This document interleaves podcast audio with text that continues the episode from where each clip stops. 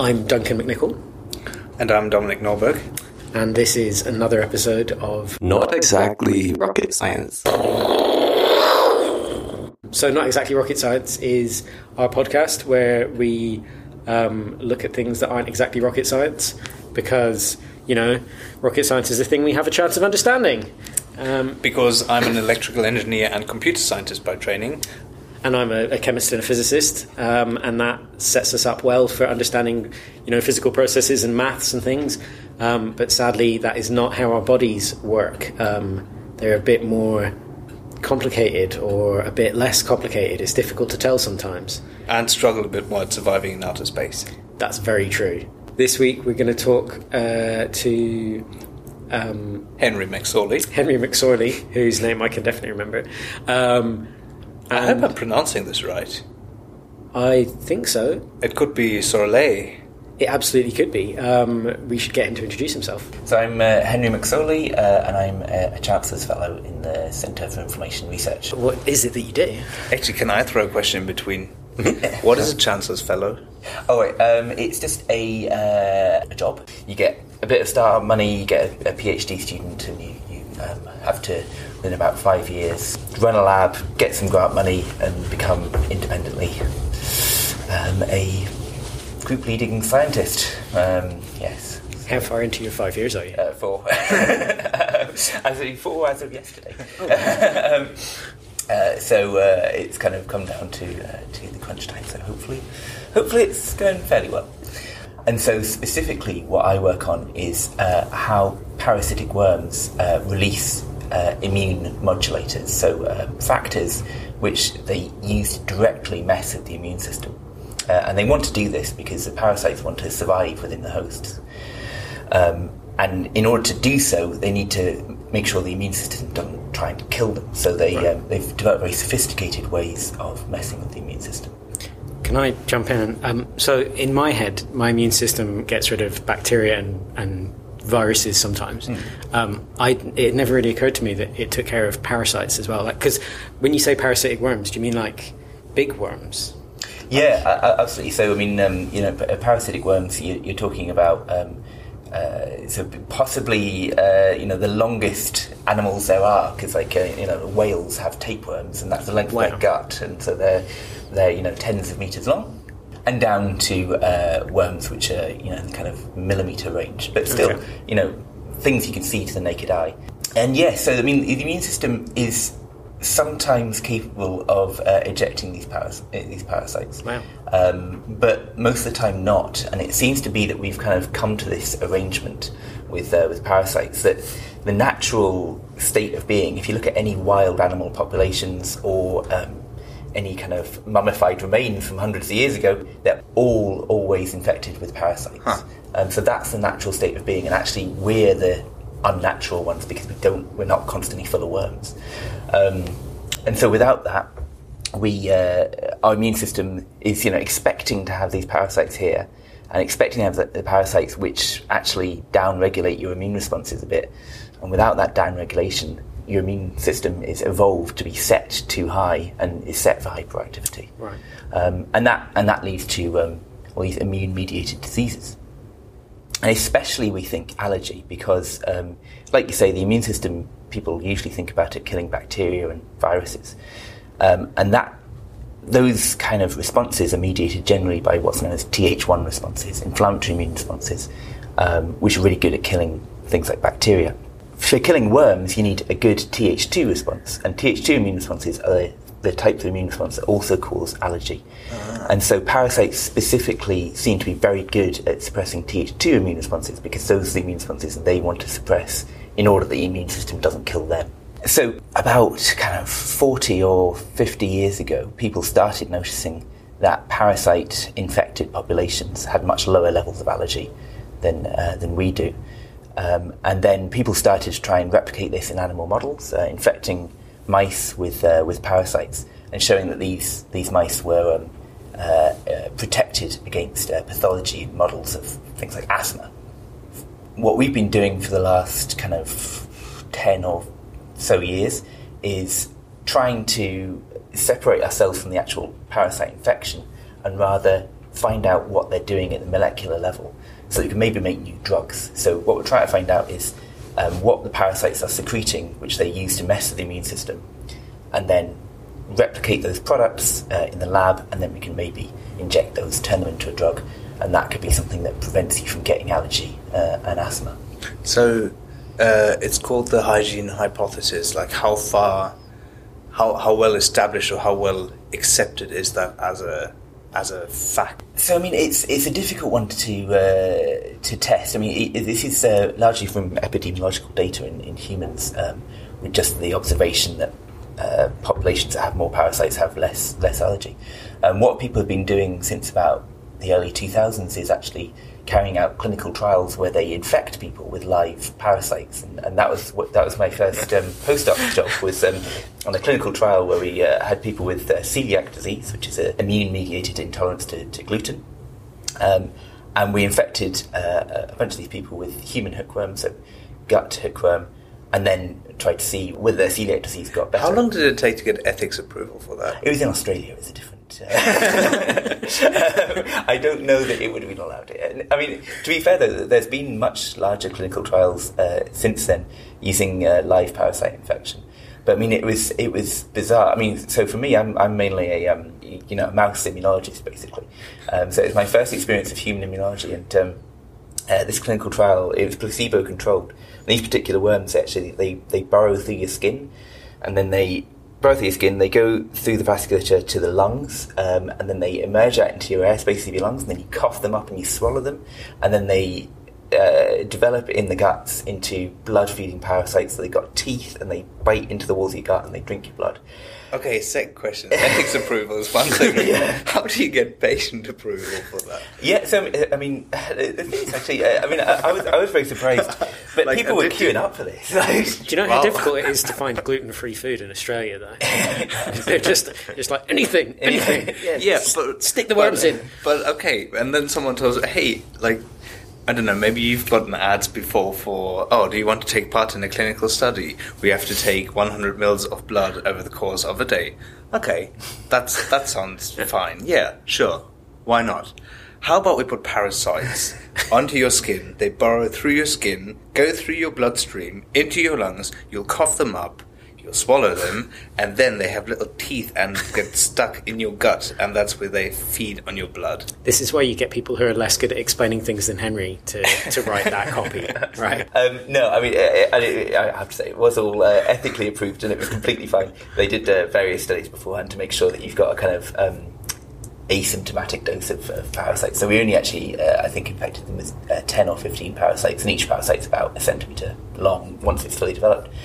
Um, but it was things like, you know, because it was placebo controlled, you needed to um, make the placebo people think that they're infected with parasites. So, um, so these parasites do bury through your skin. So, uh, we did put the larvae on a bandage and put, and put it on their skin, and then it'd be kind of quite itchy as the parasites were burrowing through. Um, so, as a placebo control, it was Tabasco sauce, um, which is similarly itchy. And then, and then all the people who actually got the parasites then had a little bit of a cough the following day because uh, the parasites were migrating through the lungs. Oh, that's how fast it happens. Yeah, yeah, Right, no, no, okay. they're very kind of um, efficient. And then what we could do, I mean, and for for parasitologists like me, me this is very exciting. What we could then do is uh, give the people um, uh, endoscopies. Um, so um, look at their you know duodenum just below their stomach, um, and you can see the parasites in there. You can see them moving around. We've got videos of them mating and feeding and drinking blood, and it's fascinating for a parasitologist. anyway, so the whole point of this uh, was not to entertain me, but to um, um, to see if we could downregulate the immune response to, to gluten. Um, and um, uh, from our studies, it, it does appear that we managed to um, downregulate the immune response uh, somewhat. This is a very low dose of parasites, so perhaps not enough to um, uh, to cause protection. And what, um, what what also the clinical readout in the study was was um, so these are uh, celiac people, severely celiac people. So like, literally a crumb of bread can um, uh, make them very ill. Like, literally a crumb. Um, so, and they've been very strict, strictly gluten intolerant for you know up to thirty years, some of them. And so, um, what happened in this trial was people were uh, infected or not, and then ten weeks later, everyone was given four slices of white bread to eat a day for a week. And that caused quite quite a lot of uh, pathology. So we may have kind of, um, you know, it was, it was understandable kind of going going for for, for gold, but um, it was quite a low dose of parasites and really a high dose of challenge, and so that may be why. Um, the uh, response uh, wasn't as good as we hoped. Uh, and so later trials, what they've used is a kind of microdosing of gluten, um, so a very, very small amount, like half a centimetre of pasta, and gradually building it Mm. up and trying to induce a kind of tolerance in the immune system. So, uh, that was a long segue, but uh, so that's one approach is to try and um, replace the worms back into the system, so reinfect people with parasites. Um, but as I was saying, uh, it, we think a, a, a more um, uh, sensible approach, and uh, perhaps more practical approach, is to actually work out what the parasites are doing and instead replicate that bit rather than putting whole organisms back into into people. So that's what we really try to do. So um, uh, when I then came back from Australia to to uh, Scotland, um, we were uh, taking um, intestinal parasites and um, just culturing them in vitro. Okay, stop. Henry just said something that I think I kind of know what it means, but I'm never entirely sure, and it seems like as good an opportunity as any to clarify. So um, I've asked Philip to uh, explain for us um, what he means when he says in vitro. Oh, uh, so in vitro is basically derived from a Latin term um, that literally means in glass. Um, and in terms of life sciences or biological sciences, in vitro usually refers to a type of experiment whereby you are working in a plate or a dish or a tube with a, a certain type of cell usually. Um, and so the, the advantage of this is that uh, you're working with a, a carefully monitored and controlled environment that you can easily manipulate. Um, the obvious disadvantage is that as opposed to in vivo work, uh, which means within life, Right. um, this environment is not wholly representative of how a cell or a certain biological phenomenon might appear within life or react within an, an actual living thing. Cool. Uh, I guess we'll go back to the conversation with Henry. Uh, parasites are quite difficult to work with. They're not like bacteria. You can't kind of grow them in vitro. Uh, you can only keep them alive for a little while. I mean, they're, they're, they, their genomes are as big, uh, in some cases, as our genome. You know, they're, they're eukaryotes. They're, they're big, complex organisms. Um, so, uh, so what we were doing was basically scraping worms out of uh, out of mouse guts um, and then culturing them uh, in vitro, and then we were um, collecting everything they secreted. Um, so we then got this big kind of soup of thousands of different molecules. There were um, exosomes, there were proteins, there were uh, nucleic acids, there were carbohydrates, there's everything in there. Very complicated mixture of stuff. Um, and then we were taking that parasite goop um, and injecting it into mice and seeing if we could um, suppress development of asthma. And indeed, you absolutely can. Um, and so, uh, with these parasite products, you can suppress development of asthma. We then worked out some of the immune mechanisms by which they're doing this. Um, and then what we've been doing is taking that mixture of thousands of molecules and um, breaking them down to smaller pools of, of molecules. And then ultimately, we've uh, managed to identify single proteins which do single actual activities, and some of those are trying to be. Can, can I ask in between how how comparable is um, like a gluten intolerance to asthma? To me, that sounds like like Yeah. two completely different things. Oh, absolutely. No, sorry, that's the yeah, that was that was kind of misleading. Yeah, wildly different uh, responses. Um, so gluten intolerance actually is much more of that kind of Th1, um, Th17, kind of uh, the same kind of um, responses that kill bacteria. But it turns out parasites can suppress them too. Um, but yeah, no. What, what uh, my work has been focused on, focusing on for the last few years is much more the Th2, the allergy uh, type of response, which, as he says, is a completely different type of uh, type of response and completely different pathways. But there's there's lots of uh, uh, if there's kind of one thing we're finding from um, from the recent work is that there is really lots of stuff in those parasite products with lots of different uh, effects. Um, so the main molecule that um, I've uh, been been working on for the last few years, um, we identified from this parasite stuff, and it's protein um, which um, which blocks an alarmin cytokine. So alarmin cytokines are the very very earliest cytokines that are released on tissue damage, and they are known to be involved in the progression to allergy and then asthma.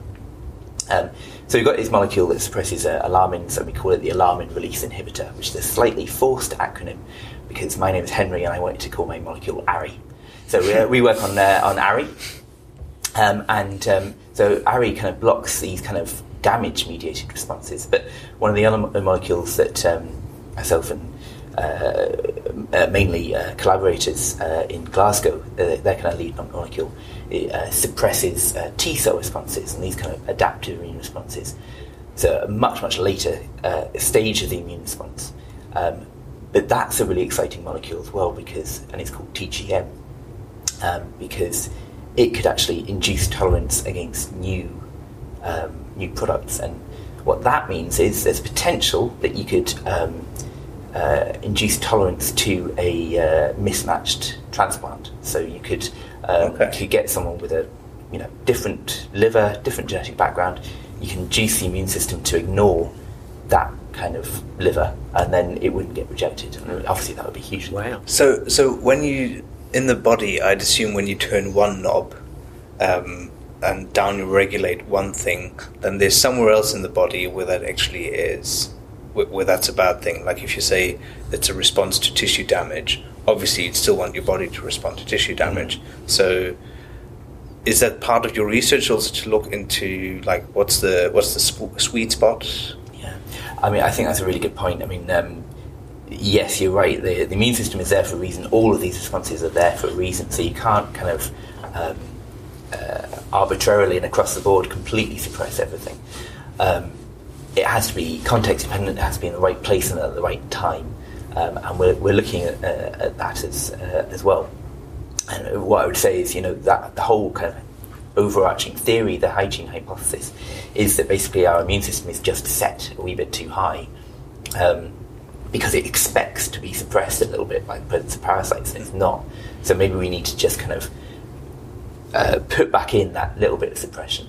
Um, and especially in people who already have, uh, you know, there's also g- uh, genetic variation in how much of an immune response you, you, you give. Um, and so some people, are, their immune system is set especially high, and for those people who especially want to kind of turn things uh, down a bit.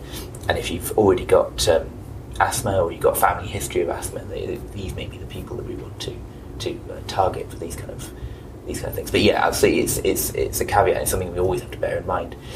But I mean, again, going back to maybe transplantation tolerance. Um, if you get a transplant, you have to have um, uh, immunosuppression. The immunosuppressive yeah. reagents at the moment are very um, global and harsh, really. And so that what then happens is that you're um, left immunosuppressed, and um, you can have a um, higher uh, prevalence of you know infections, which can be really problematic, and also things like cancer, because the immune system is uh, is involved in uh, patrolling and, and making sure it tries to stop cancers from developing. So.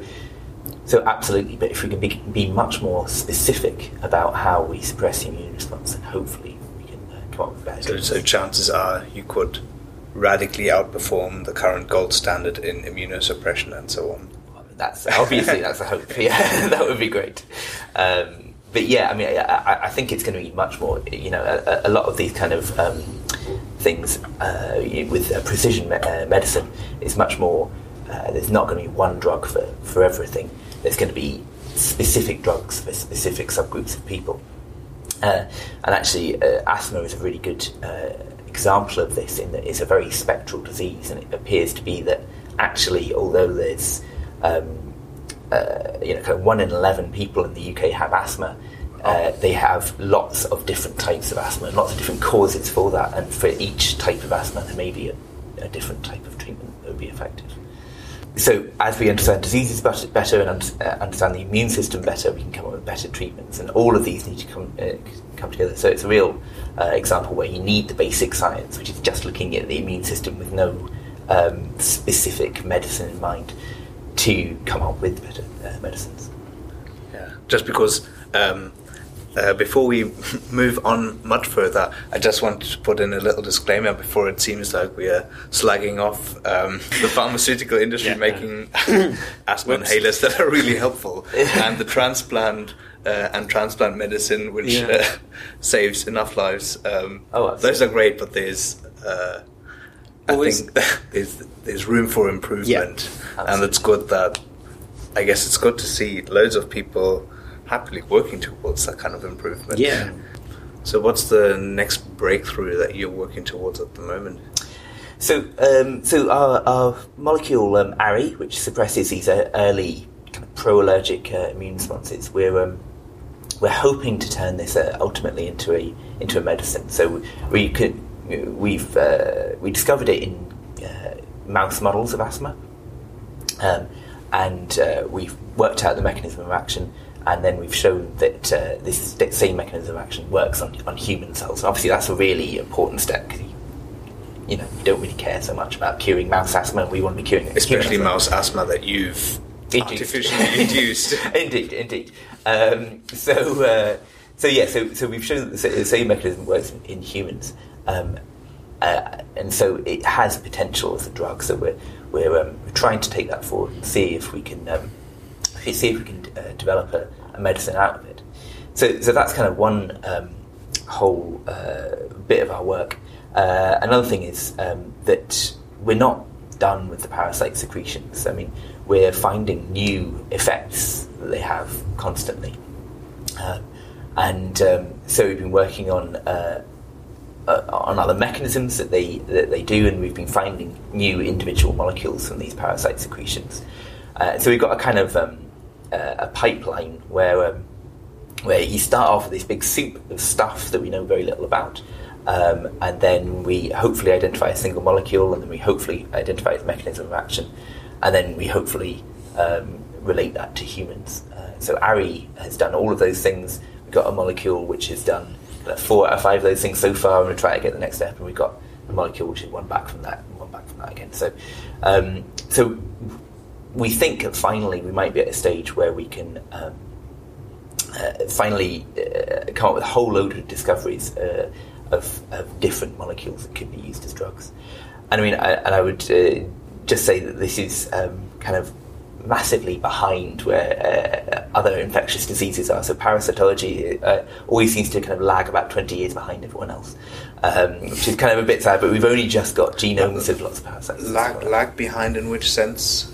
Also, uh, one really major uh, problem with um, uh, parasites is that you really can't do genetic knock- knockout studies. So, Okay, you know, yeah. viruses or bacteria, you can very, very easily, comparatively, you can uh, remove genes or put in genes or do whatever you want.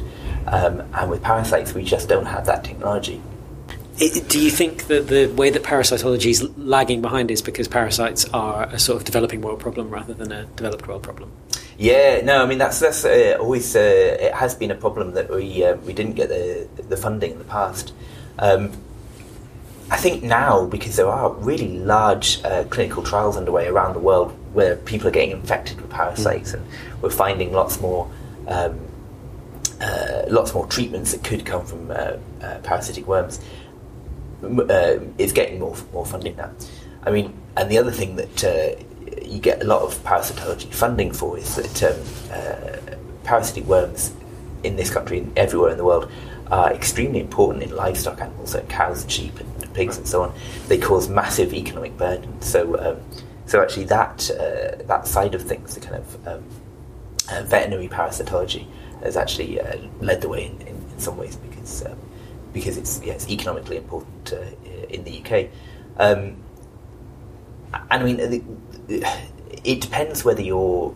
So I started out as a kind of parasite immunologist and interested just in the worm, and it's only recently I've been moving into these kind of immune-mediated diseases.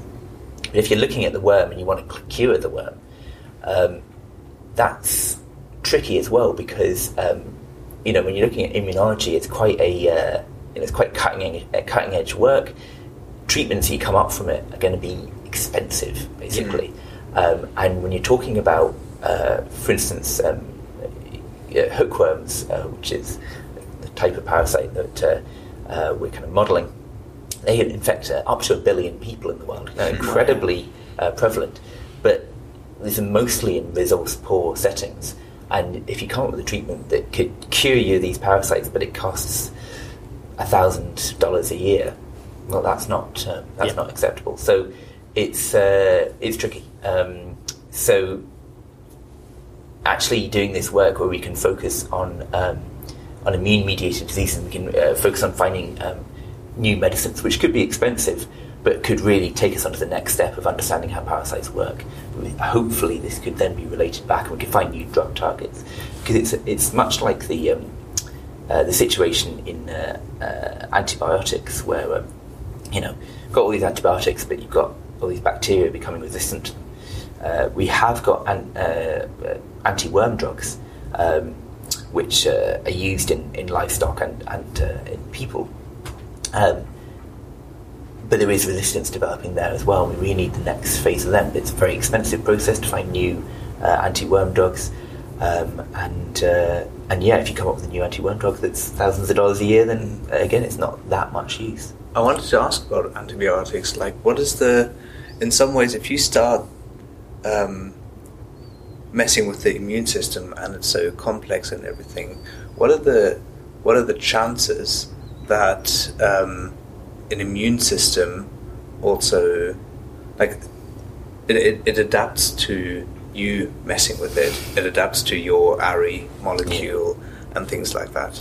Like oh, obviously yeah. we don't proliferate quite as quickly as bacteria, so we don't we don't no, no, uh, but it's, it, inside, it, but it, it's, a, it's a definite problem because I mean, so one big problem with um, uh, these kind of new kind of therapeutics um, is that you can often, in the end, raise an immune response against the the drug, against mm-hmm. the uh, the molecule you're trying to use to mess with the immune response. So then, once you get an immune response against it, it gets cleared from the system very quickly. It stops working.